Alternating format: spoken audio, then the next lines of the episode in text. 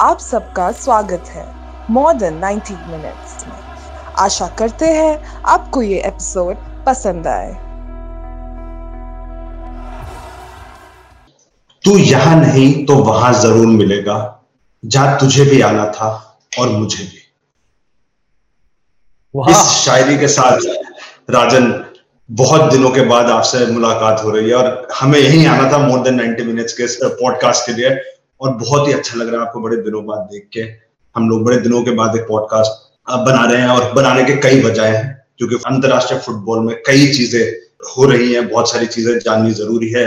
Olympic शुरू हो गए, मैं उसी से शुरू करूँगा और पहले, सबसे पहले पूरे भारत भारत के हर निवासी को, हमारे सारे दोस्तों को बहुत बहुत बधाई हो, क्योंकि पहला सिल्वर मेडल भारत का आ जा चुका है वेट लिफ्टिंग में। मैं बहुत ज़्यादा कंग्रेचुलेट करना चाहूँगा मीरा भाई चानू को, जिन्होंने forty nine K G category में वेट लिफ्टिंग में हमारे लिए आज सिल्वर जीता है। और शुरू करते हैं राजन इसी से, क्योंकि दर्शकों को बताना भी ये ज़रूरी है कि ओलंपिक्स में भी फुटबॉल होता है और दोनों मेंस और वुमेन्स कैटेगरी में रूल थोड़े अलग होते हैं ओलंपिक्स में, क्योंकि वहाँ पे सिर्फ़ अंडर 23 की टीम अलाउ होती है। सिर्फ़ तीन प्लेयर हैं जो 23 या सीनियर टीम इससे ऊपर या सीनियर टीम से आ सकते हैं। और ये जो टूर्नामेंट है, ये जो फुटबॉल है मेंस फुटबॉल वो 1900 वाले ओलंपिक से चल रहा है, जो पेरिस में हुए थे। मेंस और वुमेन्स की दोनों टीमें हैं। मेंस के बारे में मैं बताना चाहूँगा कि चार टोटल ग्रुप है, उसमें चार चार टीमें हैं। वुमेन्स में तीन ही ग्रुप होते हैं, उसमें चार चार टीमें होती है। और दो टीमें, राजन, जो मेंस में स्पेसिफिकली जिसपे सबकी नज़र है इस बार की, जीतने के बड़े चांसेस हैं, वो है एक स्पेन और दूसरी है ब्राज़ील और वुमेन्स में जो टीम है, वो है यूनाइटेड स्टेट्स ऑफ़ अमेरिका जो नंबर वन है वर्ल्ड में। लेकिन उस नंबर वन टीम को पहले ही मैच में शिकस्त खानी पड़ी है, वो भी स्वीडन के खिलाफ। और जो जो भी वुमेन्स फुटबॉल फॉलो करते हैं, मैं उनको बताना चाहूँगा कि ज़रूर यूएसए की टीम को जाके देखिए। उसमें कुछ बहुत बड़े नाम है मेगन रापियोन इनमें से एक एलेक्स मॉर्गन होप सोलो ये बहुत बेहतरीन खिलाड़ी इंटरनेशनल इंटरनेशनल फुटबॉल में वुमेन्स कैटेगरी में। लेकिन उस टीम को स्वीडन ने दे दिया शिकस्त। 47 मैच का कुछ शायद रिकॉर्ड था जो वो हारे नहीं थे। उसको पहले ही मैच में ओलंपिक्स में स्वीडन ने तोड़ दिया। मेंस फुटबॉल में स्पेन और ब्राज़ील राजन, मेरे को तो लग रहा है इन दोनों में से एक टीम ज़रूर जीतेगी इस टूर्नामेंट को। बिल्कुल ब्राज़ील में अगर देखो तो यंगस्टर्स तो ब्राज़ील के अच्छे हैं ही हालाँकि ज़्यादा नाम हम जानते नहीं उनमें से। बट जो तीन अबव ट्वेंटी थ्री प्लेयर्स हैं उनमें से एक है आपके डानी आलवेस और दूसरे रिचार्लिसन तो काफ़ी बड़े प्लेयर्स और स्पेन की तो अंडर ट्वेंटी थ्री टीम ऐसा था कि यूरोज के सेमीफाइनल में पहुँची थी एक तरह से। तीन या चार तीन या चार प्लेयर्स को आप निकाल दो उसमें से मोराटा बुस्केट्स अजीपिकेल्ता और जोडी आल्बा। तो ये इन चारों को निकाल दो तो सारे अंडर ट्वेंटी थ्री थे तो जो यूरोज के सेमीफाइनल में टीम पहुँची थी लगभग वही टीम ओलंपिक्स में गई है। हाँ तो स्पेन और ब्राज़ील दोनों ही प्रबल दावेदार है बट ओलंपिक्स में जनरली अफ्रीकन टीम्स बहुत अच्छा करती है। तो देखना होगा क्या बिल्कुल मैं एक चीज़ देख रहा था ओलंपिक्स के बारे में कि जो टीम्स वर्ल्ड कप जीती हुई हैं या मेजर टूर्नामेंट्स अंतरराष्ट्रीय स्तर पे जीती हुई है वो ओलंपिक्स में काफ़ी खराब परफॉर्म करती है। उनमें से एक यूरोगो है जो काफ़ी बार वर्ल्ड कप जीती है लेकिन अंडर 23 टीम आने की वजह से वो ओलंपिक्स में ऐसा कुछ अपना बड़ा आज तक परचम नहीं लहरा पाई है और अफ्रीकन नेशंस को बड़ा एडवांटेज मिलता है अंडर 23 की वजह से क्योंकि वहाँ पे अच्छा talent under twenty three teams में देखने को मिलता है। और हम देखते हैं कई इंटरनेशनल फुटबॉल क्लब्स में भी काफ़ी अफ्रीकन नेशंस के प्लेयर्स खेलते हैं जो बहुत ही बेहतरीन परफॉर्म करते हैं। और हर बार नज़र रहती है उन प्लेयर्स को खरीदने की और हमारे जो व्यूअर्स होंगे शायद सब ना जानते हो ट्रांसफ़र मार्केट के बारे में जो फुटबॉल नहीं फॉलो करते उनके लिए बस मैं ये बताना चाहूँगा कि ट्रांसफ़र मार्केट बस एक फुटबॉल का एक मार्केट है जहाँ पे आप एक विंडो मिलती है जहाँ पे आप प्लेयर खरीद सकते हैं बेच सकते हैं लोन पे ले सकते हैं लोन पे भेज सकते हैं फ्री एजेंट भी एक उसमें कॉन्सेप्ट उसके बारे में भी हम जब डिटेल में कभी वीडियो बनाएँगे, तब उसके बारे में बात करेंगे और फीफा इसको रेगुलेट करता है। तो वो ट्रांसफ़र विंडो इस वक्त चल रही है राजन। और कई बेहतरीन ट्रांसफर्स हुए हैं ऑल अक्रॉस द वर्ल्ड उनमें से जो सबसे बड़ा ट्रांसफ़र है, जो सबसे बड़ी टीम है जिसके बारे में मैं बात करना चाहूँगा सबसे पहले, वो है, जिसकी मैंने जर्सी भी पहनी हुई है, वो है पेरिस सेंट जर्मेन ये जो फ्रांस का क्लब है, इसने सारे प्लेयर उठा लिए जो भी मार्केट में खुले। पता नहीं कौन सा इनको याद आया कि बड़े दिनों से शायद बचे हुए थे कि हम लोगों ने बड़े दिनों से बड़े खिलाड़ी नहीं खरीदा। है पीएसजी ने राजन, जिसको पीएसजी पेरिस सेंट जर्मेन का जो शॉर्ट फॉर्म है वो है पीएसजी पीएसजी के नाम से क्लब चला जाता है। और मैं नाम लेना चाहूँगा, मैंने लिस्ट बना ली थी, क्योंकि इतने बड़े बड़े नाम है कि मैं एक को भी मिस नहीं करना चाहता। वो नाम है डानिलियो जो पोर्टो से आए इनकी टीम में। उसके बाद इन्होंने लिवरपूल के कई फैंस के दिल तोड़े हैं। उनको उन्होंने उठा लिया फ्री ट्रांसफ़र में। बहुत जल्दी से। हकीमी को इंटर मिलान से उठाया और वो जो 56.6 मिलियन की जो बात है, उनमें से 51.3 मिलियन पाउंड तो हकीमी के ऊपर ही खर्च करे बाकी बाकी बड़े बड़े प्लेयरों में छोटे मोटे बांधे मेरा जो दिल टूटा है, वो इस खिलाड़ी के पीएचडी में आने की वजह से टूटा क्योंकि रियल मैड्रिड से सर्जियो रैमोस रियल मैड्रिड के कैप्टन सुपरस्टार रियल मैड्रिड के। मुझे लगता है शायद राहुल और इकर कसियस के बाद अगर मैं किसी प्लेयर के बारे में सोच सकता हूँ रियल मैड्रिड के लिए, वो सर्जियो रैमोस है। लेजेंड रह चुके हैं रियल मैड्रिड के। रामोस के जाने से बहुत बड़ा एक डर्थ रियल मैड्रिड को देखने को मिलेगा, क्योंकि अब उनके दूसरे डिफेंडर राफेल वरान के बारे में भी जाने की बात हो रही है। तो मुझे नहीं पता कि रियल मैड्रिड क्या करेगा। उन्होंने खैर डेविड आलाबा को लिया है, लेकिन उसके बाद भी मुझे नहीं पता। रियल मैड्रिड शायद रिस्ट्रक्चर के रिस्ट्रक्चर करना चाह रही है। कार्लो एंसेलोटी को लेकर आई है वापस, उनके पुराने मैनेजर रह चुके हैं। बहुत सक्सेसफुल मैनेजर रह चुके हैं रियल मैड्रिड के लिए। और सबसे बड़ा ट्रांसफ़र मेरे हिसाब से जो पीएसजी का है, वो है Gianluigi Donnarumma player of the tournament रह चुके थे यूरो 2020 के. वो प्लेयर भी पीएसजी के अंदर आ चुका है. तो मेरे को लगता है राजन, इस बार पीएसजी खैर, अपने लीग वन में तो करती करती बहुत बेहतरीन परफॉर्मेंस मेरे को लगता है चैंपियंस लीग में सबसे टफेस्ट कंपटीशन होने वाली है. बिल्कुल, ये जुलाई और अगस्त में जब यहाँ मानसून चलता है तो यूरोप में और क्या फुटबॉल वर्ल्ड में ट्रांसफ़र सीज़न चल रहा होता है। तो पीएसजी ने पीएसजी काफ़ी टाइम से मनी स्पेंड कर रहा है और लगभग बहुत। प्लेयर्स खरीदे नेमार एम्बापे जैसे प्लेयर्स खरीदे हैं और इस साल भी काफ़ी बड़े बड़े नाम गए हैं। लेकिन अभी तक जो वो चाहते हैं चैंपियंस लीग जीतना वो अभी तक नहीं जीत पाए तो उसी के पीछे भाग रहे हैं जितना पैसा स्पेंड कर सकते कर रहे हैं। डानिलो परेरा लास्ट ईयर ही पीएसजी ज्वाइन कर लिया था लोन पे और इस साल उनकी जो डील है वो बस फाइनलाइज हुई है ऑफिशियली इसके अलावा सबसे बड़ा जो मनी वाइज ट्रांसफ़र हुआ है वो है अशरफ हकीमी का जो कि राइट बैक खेलते थे इंटर से इंटर से पीएसजी आए हैं। और इसके अलावा विजनाल्डम रामोस और डोनारूमा तीन प्लेयर्स फ्री ट्रांसफर्स हैं। कहने का फ्री ट्रांसफ़र है क्योंकि कोई फ़ीस नहीं लगी है किसी क्लब को कोई पेमेंट नहीं गया है बट इन तीनों ने अपने आप में अच्छी खासी सैलरी और अच्छा कॉन्ट्रैक्ट उठाया होगा पीएसजी से क्योंकि आपको याद होगा विजनाल्डम तो बार्सिलोना के साथ लगभग साइन कर लिया था और फिर अचानक से पता चला कि वो पीएसजी चले गए।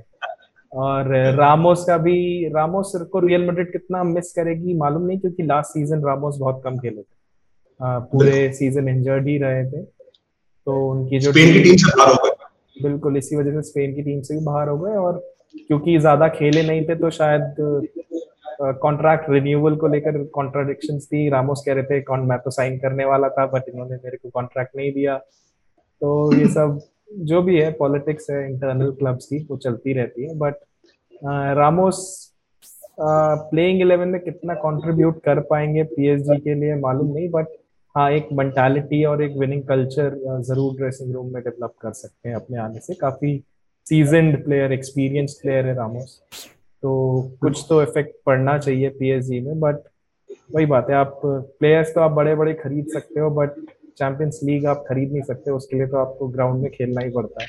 तो देखते हैं इस बार क्या आपने कुछ बात करी जो आपने एक्सपीरियंस की बात करी राजन बहुत सारी क्लब्स का ये कॉन्सेंट्रेट करते हैं क्लब्स की फ्रेश प्लेयर्स को खरीदा जाए यंग प्लेयर्स को खरीदा जाए। लेकिन मुझे लगता है कि पीएसजी शायद वो डीएनए समझ रही है वो वो कोड समझ रही कि एक्सपीरियंस बड़ा काउंट करेगा। और अगर हम देखें, आपने बिल्कुल सही बात करी। अगर आप विजाल्डन को भी देखिए, अगर आप सर्जो रेमोस को भी देखिए इवन डोनारुमा को भी देखिए डोनारुमा सत्रह साल की उम्र से खेल रहे ये सब एक्सपीरियंस खिलाड़ी है कि स्ट्राइकर्स को छोड़ के फॉरवर्ड लाइन को छोड़ के हर पोजीशन पे प्लेयर उठाया पीएससी ने। क्योंकि उनको स्ट्राइकिंग उठाने की ज़रूरत नहीं है, उनके पास एकाडी नेमार और एम्बापे आगे सेटल्ड है पहले से। और पीछे इस किस्म का उनके पास सेटअप रहेगा। देखते हैं, खैर पीएसजी इसके बाद कहाँ लेके जाएगा अपने करेक्ट इकार्डी की शायद छोड़ के जाए इकार्डी को मेरे ख्याल से ऑफलोड करेंगे इंटर क्योंकि बहुत ज़्यादा प्लेयर्स भर दिए हैं। और अच्छी खासी टीम है उसके बावजूद पिछला लीग वन नहीं जीत पाए थे लिल से हार गए थे अपने डोमेस्टिक लीग में। तो लेट्स सी इस बार हर साल उनका चैंपियंस लीग ही टारगेट होता है क्योंकि लीग वन को तो वो फॉर ग्रांटेड लेके चलते हैं। तो पिछले साल जो है उसके बाद अपनी डोमेस्टिक लीग को भी ग्रांटेड नहीं लेंगे और चैंपियंस लीग के लिए तो खैर वो इतना खर्चा कर ही रहे लेकिन लाल लीगा में भी काफ़ी बड़ा एक रेप्लिकेशन है प्लेयर्स को लेने का और वो दिखाया बार्सिलोना ने। उन्होंने सबसे पहले नेमार मेसी के साथ बात करके उनकी फ़ीस थोड़ी कम करवाई ताकि वो और टाइम तक बट अभी बट अभी मेसी वाली डील फाइनलाइज नहीं हुई है। फाइनलाइज हाँ, बिल्कुल नहीं फाइनलाइज नहीं हुआ ये रूमर्ड रूमर्ड क्या मतलब हाँ अश्योरेंस है कि मेसी ही साइन करेगा क्योंकि किसी और क्लब से उसकी बात नहीं चल रही है। बिल्कुल। और लेकिन ये बात हाँ और वो फाइनेंशियल फेयर प्ले की वजह से सैलरी भी कम कर रहे हैं और सिर्फ़ लेओ मेसी की नहीं सभी की कम कर रहे हैं। In fact Memphis Depay Memphis Depay ने जो लास्ट मंथ पिछले महीने ही साइन किया था और उसने दोबारा अपना रिन्यू करा, नया कॉन्ट्रैक्ट साइन करा सैलरी कटवाने के बाद और जो पुराने एग्जिस्टिंग प्लेयर्स है, सुनने में आ रहा है, उनकी भी सैलरी कट होगी और जो नहीं मानेगा, उस पे शायद लीगल एक्शन लिया जाए या उसको ऑफलोड करा जाए तो काफ़ी हलचल है इस बार ला लीगा क्लब्स में। ऑल ओवर वर्ल्ड में इस किस्म की हलचल है और आपने बात करी, मैं जरा प्लेयर्स के नाम ले बार्सिलोना ने छह प्लेयर इस बार अपने क्लब में लेकर दस उन्होंने छोड़े हैं या लोन पे भेजे हैं। उनमें सुपरस्टार है जो अंदर लेकर आए। Sergio Aguero Eric Garcia Emerson Royal Memphis आपने नाम लिया यूसुफ और अतिल पीएसजी से इन्होंने फ्री ट्रांसफ़र वापस लेकर के रुइज अतिल को। और अगर, अब अब जो सेटअप आप सोचिए सर्जियो रेमोस मेसी एक ही टीम में आ गए होंगे। पिछली बार अनफॉर्चुनेट था बहुत बार्सिलोना के लिए, क्योंकि कुछ भी नहीं जीते। जहाँ पे वो सेट करना चाह रहे थे अपने आप को लालीगा टेबल पे, वहाँ पर भी नीचे हो गए। और शायद बहुत बड़ा धक्का पड़ा बार्सिलोना को अपनी इस परफॉर्मेंस को देख के, क्योंकि, और मैं देख रहा हूँ कई साल बाद में से पिछले अगर हम दो तीन साल देखे, बार्सिलोना का वो इम्पैक्ट या वो चाम खत्म हो चुका है। और शायद अब वो, मेरे को लगता है शायद अकेडमी की तरफ़ देखे, अपने यंगस्टर्स को देखे, वो, हम लोगों ने यूरो कप में बात करी, ये जो ओवर डिपेंडेंस हो जाती है खिलाड़ी के ऊपर। वो बार्सिलोना ने मेसी के ऊपर देखा है, पहले उनके पास जावी इनेस्टा जैसे खिलाड़ी थे, और स्पेन के बेस्ट ऑफ़ द बेस्ट या तो बार्सिलोना जाते थे, मेजरली बार्सिलोना जाते थे या रियल मैड्रिड जाते लेकिन अब ये जो नया लाइनअप आया है मैं ज़रूर देखना चाहूँगा कि बार्सिलोना अब लालीगा में क्या करे क्योंकि अगर इसके बाद भी बार्सिलोना का वो सिल्वर यू नो वेयर आया नहीं किसी भी किस्म का तो काफ़ी बड़ा प्रॉब्लम मेरे मेरे को तो नहीं लगता बार्सिलोना की टीम स्ट्रेंथन हुई है। अग्वेरो की अगर आप बात करें तो अग्वेरो लास्ट ईयर बहुत कम खेला है उसमें कोई डाउट नहीं कि वो वर्ल्ड क्लास स्ट्राइकर है बट मेरे ख्याल से चौतीस साल का है अग्वेरो तो उससे ये एक्सपेक्ट करना कि वो पूरा सीज़न हाई इंटेंसिटी में खेलेगा चैंपियंस लीग और ला लीगा ये फेयर नहीं है। और मेसी हाँ ऑब्वियसली ओवर शेडो करता ही है। जब नेमार और सुआरेज एमएसएन कहते थे इनको मेसी सुआरेज और नेमार जब तक ये तीन थे तब तक तो ओवरऑल डोमिनेट कर रहे थे। नेमार के जाने के बाद मेसी और सुआरेज थे। सुआरेज को बार्सिलोना में क्या सोच के निकाला वो सबके परे है, उससे बड़ा बेवकूफ़ वाला डिसीज़न शायद ही वर्ल्ड फुटबॉल में लास्ट ईयर लिया हो किसी ने। तो सुआरेस को पता नहीं क्यों निकाला और सुआरेस के जाने से शायद मेसी अकेले पड़ गए, क्योंकि ग्रीजमैन का भी जो फॉर्म बार्सिलोना के लिए रहा है पिछले दो तीन साल से। ग्रीजमैन और फिलिप कोटिनियो को नेमार और सुआरेज के ट्रांजिशन के लिए खरीदा गया था बेसिकली बट कोटिनियो तो सुपर फ्लॉप रहे मतलब जो एक्सपेक्टेशंस थी जो लिवरपूल से जिस, जो फॉर्म था कोटिनियो का, और जो बार्सिलोना में रहा है, वो तो एकदम फ्लॉप है।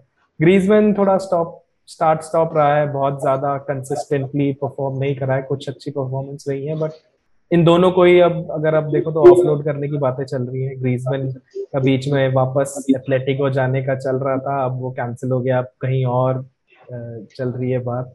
और कोटिनियो को भी अगर ऑफ़र मिलता है तो उसको भी ऑफलोड करने का है बट ऑफलोड करना आसान नहीं है क्योंकि प्रॉब्लम है सैलरीज की। बार्सिलोना का जो सैलरी है वो इतनी ज़्यादा है कि कोई भी प्लेयर उस सैलरी से कम में कहीं और जाना नहीं चाहेगा। तो कहीं ऐसा ना हो कि इनका गैरेथ बेल वाला हाल हो जाए कि हम मस्त बाहर बैठे महीने के पैसे खाएँ और ऐश करेंगे।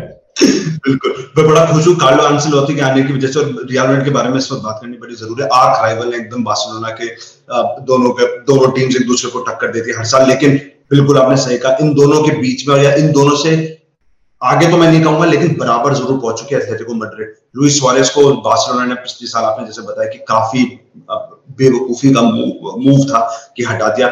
उन्होंने जाते ही वहाँ पे लालीगा टाइटल जितवा दिया अपनी टीम को।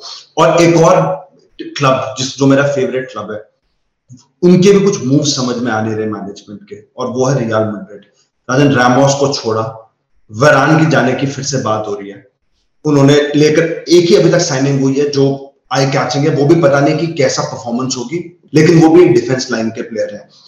अब अब ये भी बात हो रही है कि वरान जाएँगे, अभी शायद प्रोबेबली हो सकता है वो भी रिलीज़ हो जाए।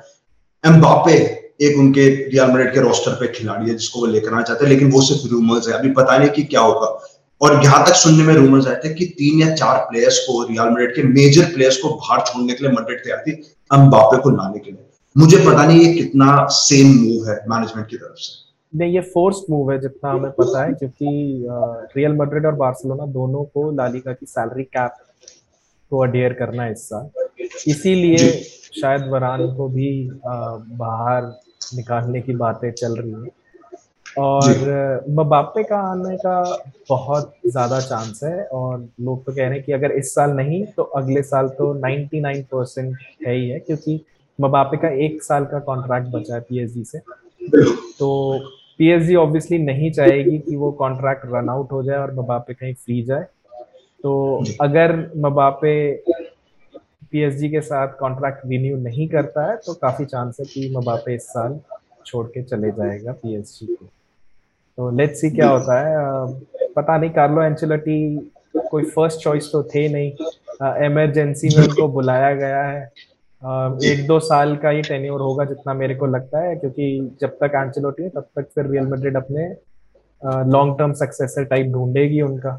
तो अब क्या होता है कैसे चलता है मालूम नहीं बट हाँ एक ट्रांजिशन पीरियड होगा जिसमें बड़े बड़े प्लेयर्स जितने रहे हैं पिछले ये जो लास्ट पाँच छः साल की जो ज़बरदस्त टीम रही है जिसने लगातार चैंपियंस लीग जीती है वो टीम अब खत्म हो गई है। और उसके जितने भी बचे हुए मेंबर्स थे उनको एक एक करके बाहर का रास्ता दिखाया जाएगा ट्रांजिशन किया जाएगा और एक नई टीम डेवलप करी जाएगी। तो कार्लो एंचेलोटी तो एक बस ब्रिज है बीच के। कि एक या दो साल वो रहेंगे यहाँ पर इस ट्रांजिशन को ओवरलुक करने के लिए। और पीछे पीछे मेरे को लगता है आ, ऐसा ना हो कहीं नए गैलेक्टिक उसकी तैयारी कर रहे हो हम बापे से शुरुआत करते हुए रियल मैड्रिड बिल्कुल। अब बीच में बात हो रही थी अर्लिंग हैलेंड को भी लाना चाहते हैं। वो भी मूव का भी पता नहीं खैर बापे और हैलेंड के बीच में थी अब हैलेंड की बात हो रही है टॉटनहम हॉटस्पर्स के लिए इसके लिए क्या बोलते हैं मैनचेस्टर सिटी के सिटी के लिए। चेल्सी के लिए ज़्यादा है मेरे को लगता है क्योंकि अच्छा। सिटी सिटी जो दो प्लेयर्स को टारगेट कर रही है पेप गॉर्डियला ने बिल्कुल ओपनली बोला है वो है जैक ग्रेलिश और Harry Kane Harry Kane Harry Kane is the striker Manchester City wants और uh, हालाँकि हालैंड यंग है बट uh, शायद प्रीमियर लीग एक्सपीरियंस और मेच्योरिटी uh, शायद केन की तरफ़ पल रहा भारी कर देगी केन का। जैक ग्रीलिश पे काफ़ी बड़ी टीम्स की नज़र है। लास्ट ईयर मैनचेस्टर यूनाइटेड के भी ऐसी रूमर्स थे हल्के फुल्के। बट मैनचेस्टर यूनाइटेड तो अभी मेरे को लगता नहीं कोई और अटैकिंग प्लेयर्स पे जाने वाली है सांचो के बाद। लेकिन एस्टन विला ने बुएंदिया uh, एक मिडफील्डर हाँ, उनको है नॉर्विच सिटी से। और वो जो है उसको एक सिग्नल की तरह देखा जा रहा है कि जैक ग्रीलिश के जाने के लिए पहले से ही तैयारी कर लिया एस्टन विला ने। जैक ग्रीलिश जो सुपरस्टार है एस्टन विला के लग रहा है इस साल मूव आउट करेंगे बट यू नेवर नो क्या होता है। और इंग्लिश प्रीमियर लीग में बहुत कुछ हो रहा है आज उसके बारे में तो हमें ज़रूर बात करनी चाहिए। बस जुवेंटस से जो एक मे, मेजर खबर है जो बहुत उनके एकदम सुपरस्टार और लेजेंड अगर मैं कहूँ बुफोन वो अपने पहले क्लब जिन्होंने शुरू करा था अपना करियर पारमा वहाँ पे वापस जा चुके हैं। आज ही मैं उनकी वीडियो देख रहा था। वो फ़ोटो देख रहा था कुछ 1990s में उनका एक फ़ोटो है पुरानी जब एकदम बच्चे जैसे से और फिर से आज ग्राउंड पर वो दो हज़ार उनका बुफो का पहला क्लब है और एकदम फेरी टेल एंडिंग होने वाली उनकी करियर थी कि जहाँ से शुरू करा वहीं खत्म करने वाले और इंस्टाग्राम में मीम्स चल रहे हैं कि अभी खत्म करे बुफोन बहुत साल हो गए। नहीं तो नहीं बट लोग लो वही मैं बता रहा हूँ आपको इंस्टाग्राम में मीम्स चल रही हैं कि अगले चार पाँच साल के लिए बुफोन अगले चार या पाँच साल में पार्मा चैंपियंस लीग जीतेगी और तब बुफोन रिटायर करेगा। चलिए ये भी देखते हैं अगर बुफोन ये कर पाए। बिल्कुल क्योंकि बुफोन ने बुफोन ने बुफोन ने चैंपियंस लीग के अलावा सारी ट्रॉफी जीती है दुनिया जीती है बिल्कुल बिल्कुल सारी ट्रॉफी जीती है सिवाय चैंपियंस लीग के। और एक जो प्रीमियर लीग इस बार आदम कौन जीतेगा वो एक बहुत बड़ा क्वेश्चन होने वाला है, क्योंकि इंग्लिश प्रीमियर लीग में जिस किस्म के ट्रांसफर्स हुए हैं, मैं देख रहा था मैनचेस्टर सिटी ने 18 खिलाड़ी बाहर कर रहे हैं, जिसमें लोन प्लेयर्स भी हैं ऑफकोर्स लेकिन 18 बाहर हुए हैं। मेन दो उनकी साइनिंग रही है। अगर मैं देखूँ चेल्सी की तरफ़ साइनिंग अभी तक मेजर कोई नहीं है 16 खिलाड़ी बाहर कर दिए और उनमें से एक खिलाड़ी जिसके बारे में सब बात कर रहे हैं, और वो है ओलिवर जिरू जिनको मिलान भेजा गया 1.7 मिलियन पाउंड में। इंग्लिश प्रीमियर लीग जिस किस्म का सेटअप चल रहा है, बहुत ही नेक टू नेक कंपटीशन होने वाला है मेरे हिसाब से कि कौन इसको लेके जाएगा। क्योंकि ट्रांसफ़र मार्केट बड़ा ही अलग है। आपको पहले तो बहुत बहुत बधाई और जेडन सांचो यूनाइटेड लेकर आ गया मैं जस्ट इस पॉडकास्ट को रिकॉर्ड करने से पहले देख रहा था, आपके मैनेजर शौल शाह ने एक और कॉन्ट्रैक्ट साइन कर दिया है यूनाइटेड के साथ, जो शायद दो हज़ार चौबीस तक का। मेरे हिसाब से जो उन्होंने अगले चार साल का एक्सटेंशन दिया। यूनाइटेड राजन जेडन सांचो आने के बाद पोगबा का पता नहीं अभी क्या होगा लेकिन अब तो जीतनी चाहिए। देखिए अब कोई बहाना नहीं होना चाहिए यूनाइटेड का। नहीं लेकिन देखो जेडन सैंचो लास्ट ईयर आने वाला था बट कुछ किसी कारणवश नहीं हो पाई वो डील देखो अगर मैनचेस्टर सिटी हैरी केन और जैक ले लेता है तो फिर तो जो बाकी टीम्स है उनको सेकंड पोजीशन के लिए खेलना पड़ेगा ना। हर साल अगर की तरह, हर साल हर की साल की तरह क्योंकि अगर हैरी केन और जैक ग्रिलिश सिटी जाएँगे तो फिर तो आप भूल जाएँगे। यूनाइटेड की प्रॉब्लम जो थी अटैकिंग वाइज थोड़ा उन्होंने उसको कम करने की कोशिश करी है जेडन सैंचो को लेकर। वरान को अगर लाते हैं तो वरान और मैगवायर का अच्छा सेंट्रल डिफेंसिव प्लेयर बन जाएगा। बीच में ट्रिपियर की भी बातें चल रही थी। वन बिसाका को थोड़ा क्या कहते हैं प्रेशराइज या प्रेस करने के लिए अच्छा क्योंकि वन बिसाका बहुत यंग है और ट्रिपियर एक्सपीरियंस है तो अगर दो तीन साल के लिए ट्रिपियर आ जाते हैं क्योंकि ट्रिपियर भी I think thirty one thirty two old है पहले से तो कुछ साल के लिए अगर ट्रिपियर आते हैं तो अच्छा एक्सपीरियंस होगा अच्छा ड्रेसिंग रूम में एक मेंटालिटी लेकर आएँगे बढ़िया।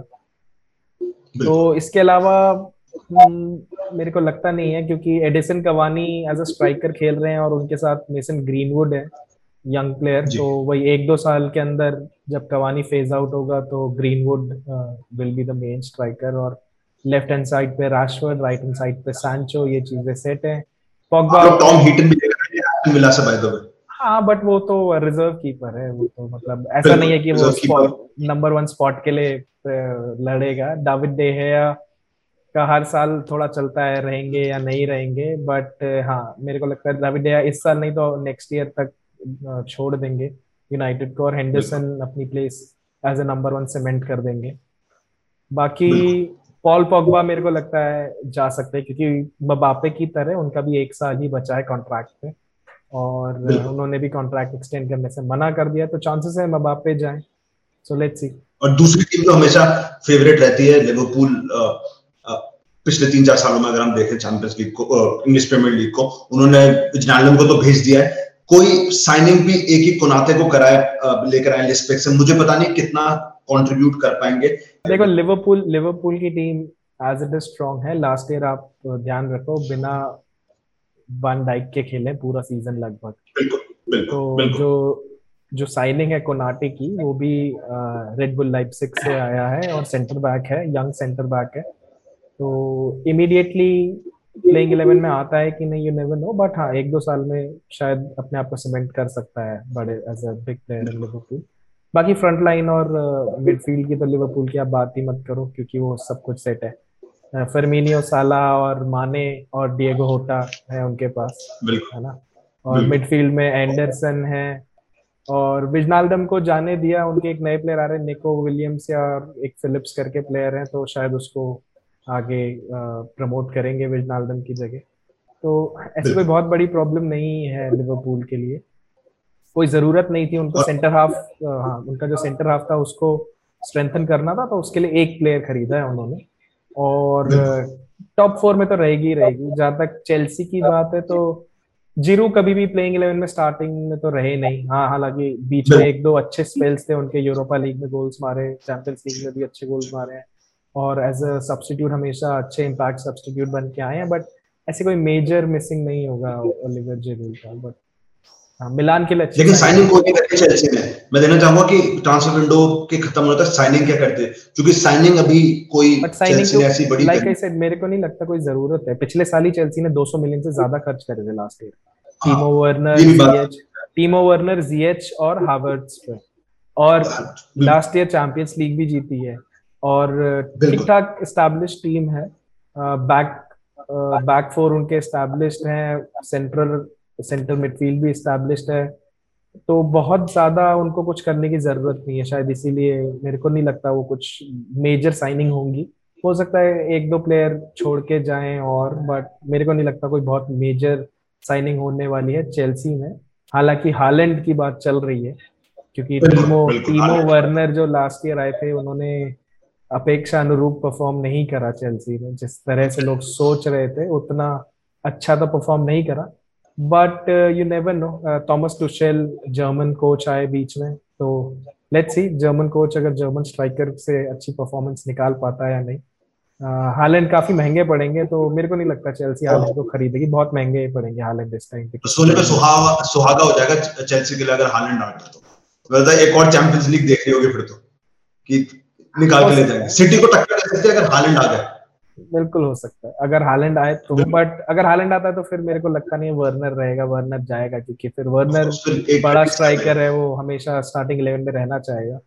तो ये भी बैलेंस आउट करना पड़ता है चीज़ें। तो लेट्स सी क्या होता है। एक और टीम जिसका जो हमेशा रडार में रहते खैर उसके फैंस इंग्लिश प्रीमियर लीग में बहुत स्ट्रॉन्ग है। इंडिया में भी हमने उसकी फ़ैन फॉलोइंग देखी है वो है आर्सेनल राजन। और लोकांगा उन्होंने साइन करा है। और शायद एक और मूव कई सालों से आर्सेनल कोशिश कर रही है अपने आप को एस्टैब्लिश करने की एज अ बिग कंपटीशन और हमेशा होती है। एक बात है वैसे आर्सेनल के बारे में, राजा, हम लोग चाहे कितनी भी कहें कि ये नहीं कर पाते, नहीं जीत पाते कुछ, लेकिन टॉक ऑफ़ द टाउन हमेशा होते हैं, क्योंकि आर्सेनल का कुछ पता नहीं, जिस दिन अच्छा खेलो तो बड़ी से बड़ी टीम खड़ी कर देती है। हाँ but talk of the town वो ऐसी है कि जैसे इस साल इतनी बुरी हालत है, आप देखो ग्रानिट जाका छोड़ के चले गए रोमा मोरिनियो के पास। और लोकाटेली को ये साइन करने चाह रहे थे लोकाटेली ने कहा भाई मैं तो यूवेंटस जाऊँगा तुम रहने दो। बिल्कुल यूवेंटस ले गया वहाँ पर। और ब्राइटन से ये बेन वाइट को खरीदना चाह रहे हैं और वो भी अभी तक साइन नहीं हुआ है क्योंकि बेन वाइट सोच रहा है कि मैं आर्सेनल जाऊँ या ना जाऊँ। सब ये सोच रहा है जाओ या ना जाओ। तो आर्सेनल को आर्सेनल आर्टेटा एक यंग टीम बनाने की कोशिश तो कर रहा है बट कुछ सेटअप अच्छा नहीं बन पा रहा है। लास्ट ईयर भी हाँ कुछ एक दो पैचेस थे जिसमें बहुत अच्छा खेले बट कंसिस्टेंसी नहीं है अभी भी आर्सेनल में। और आर्सेनल को अच्छी साइनिंग्स करने के लिए मेरे को लगता है टॉप सिक्स में तो एटलीस्ट फिनिश करना पड़ेगा। मेरे को ध्यान लास्ट शायद लास्ट ईयर सेवेंथ रहे वो। तो आई डोंट नो आर्सेनल कैसे अपने वापस उस ग्लोरी डेज़ में वो जो नाम था आर्सेनल क्लब का उसको वापस ला पाती है नहीं मालूम नहीं। क्योंकि अगर आप लास्ट दो साल की परफॉर्मेंस देखो तो लेस्टर सिटी उससे कितना ज़्यादा अच्छा परफॉर्म कर रही है। तो बिल्कुल। टेस्टर सिटी एक तरह से टॉप सिक्स में आ गई है और आर्सेनल और टॉटनहम जो है ये बाहर जा रहे हैं टॉप सिक्स में। बिल्कुल बिल्कुल। और एक टीम जो कंसिस्टेंटली ऊपर है राजन वो सिटी है जिन्होंने वैसे करे तो 18 खिलाड़ी इस बार अपनी टीम से बाहर है अलग अलग उनको या तो फ्री एजेंट बना के भेज दिया या फिर लोन पे भेज दिया। साइनिंग अभी कोई इतनी मेजर नहीं दो साइनिंग अगर मेरे शायद मेरे हिसाब से हुई है कह के और सारमान तो शायद दो साइनिंग उनकी जो मेन साइनिंग वो यंगस्टर्स हैं शायद सिटी को ज़रूरत भी है नहीं। वो वो एकेडमी में खेलेंगे। मतलब फ्यूचर प्रोजेक्ट के थ्रू करेक्ट वो अगले चार पाँच साल के बाद आने वाले प्लेयर्स हैं। इमीडिएट साइनिंग्स जो होंगी वो अभी क्या होता है इस टाइम पे सारे प्लेयर्स जो होते हैं वेकेशन पे होते हैं। जब प्री सीज़न स्टार्ट होगा और प्लेयर्स वापस आएँगे तब पता चलेगा कि क्या होता है। बिल्कुल और अगला जो है कुछ दिन आने वाले राजन वो ट्रांसफ़र मार्केट के लिए अंतरराष्ट्रीय क्लब फुटबॉल के लिए एक बहुत बड़ा चैलेंज होने वाला है। बहुत इंटरेस्टिंग मूव्स हो सकते हैं। एक और मैंने देखा है कि एक एक रात में चीज़ें बदल जाती है कि एक आप न्यूज़ में कुछ पढ़ रहे होते हैं और अगले दिन सुबह कहीं और साइनिंग हो चुकी होती है। तो ये बड़ी इंटरेस्टिंग अगर अगर मैनचेस्टर सिटी हैरी केन के पीछे पड़ती है तो you never know last moment signing भी हो सकती है। इकतीस अगस्त इकतीस अगस्त शायद लास्ट डेट होती है ट्रांसफ़र विंडो की। टॉटनम हॉटस्पर्स के जो चेयरमैन है डैनियल लेवी उनको बड़े इनफेमस है वो इस तरह की डीलिंग्स को लेकर। uh, मेरे को याद है मैनचेस्टर यूनाइटेड जब दिमितार बर्बटॉफ के पीछे आया था तो बिल्कुल मना करते रहे मना करते रहे और एंड में आखिरी दिन उनको बेचना पड़ा बर्बटॉफ को। तो अगर सिटी एडमेंट हो जाती है कि भैया हमें तो केन चाहिए ही चाहिए तो बड़ा इंटरेस्टिंग होगा कि ट्रांसफ़र विंडो कैसे खत्म होगी केन की। बिल्कुल और देखते हैं जैसा आपने कहा राजन कि ये कितना इंटरेस्टिंग होगा। मैं सबसे रिक्वेस्ट करूँगा कि हमारे जितने भी व्यूअर्स हैं वो ट्रांसफ़र मार्केट के ऊपर अपनी नज़र गढ़ाए रहे हैं लेकिन ओलंपिक्स के ऊपर भी उतनी नज़र गढ़ाए रहे। ज़्यादा ओलंपिक फुटबॉल के बारे में डिस्कशन होता है नहीं लेकिन काफ़ी टफ टूर्नामेंट होता है इन जनरल और इंडिया को ज़रूर सपोर्ट करते रहे वो बड़ा ज़रूरी है। हमारे कई इस बार मेडल प्रोबेबल्स हैं तो हो सकता है इंडिया की हाँ और इस बार पहली बार ऐसा हुआ कि जो मेडल प्रोबेबल थी चानू उसने पहले दिन ही मेडल भी जीत लिया। तो शायद साल बाद। हाँ तो भैया अब इस साल ओलंपिक का आगाज़ इतना शानदार है तो देखो अंजाम क्या होता है। अंजाम कैसा होगा? बिल्कुल और हम इस पॉडकास्ट के अंजाम पर भी आ चुके हैं। राजन बहुत बहुत धन्यवाद फिर से। और अगर आप लोगों को ये पॉडकास्ट पसंद आए जो हमने इन्फॉर्मेशन आपके साथ शेयर करी वो आपको रेलिवेंट लगे तो ज़रूर लाइक करिए कमेंट करिए और इस वीडियो को शेयर करिए। सिर्फ़ यूट्यूब पर ही नहीं इंस्टाग्राम पर भी हमें फॉलो कर सकते हैं। आप फेसबुक पे ज़रूर हमें फॉलो करिए और स्पॉटिफाई पे हमें ज़रूर फॉलो करिए, क्योंकि हमारा वहाँ पर भी पॉडकास्ट जाता है। Rajan thank you very much thank you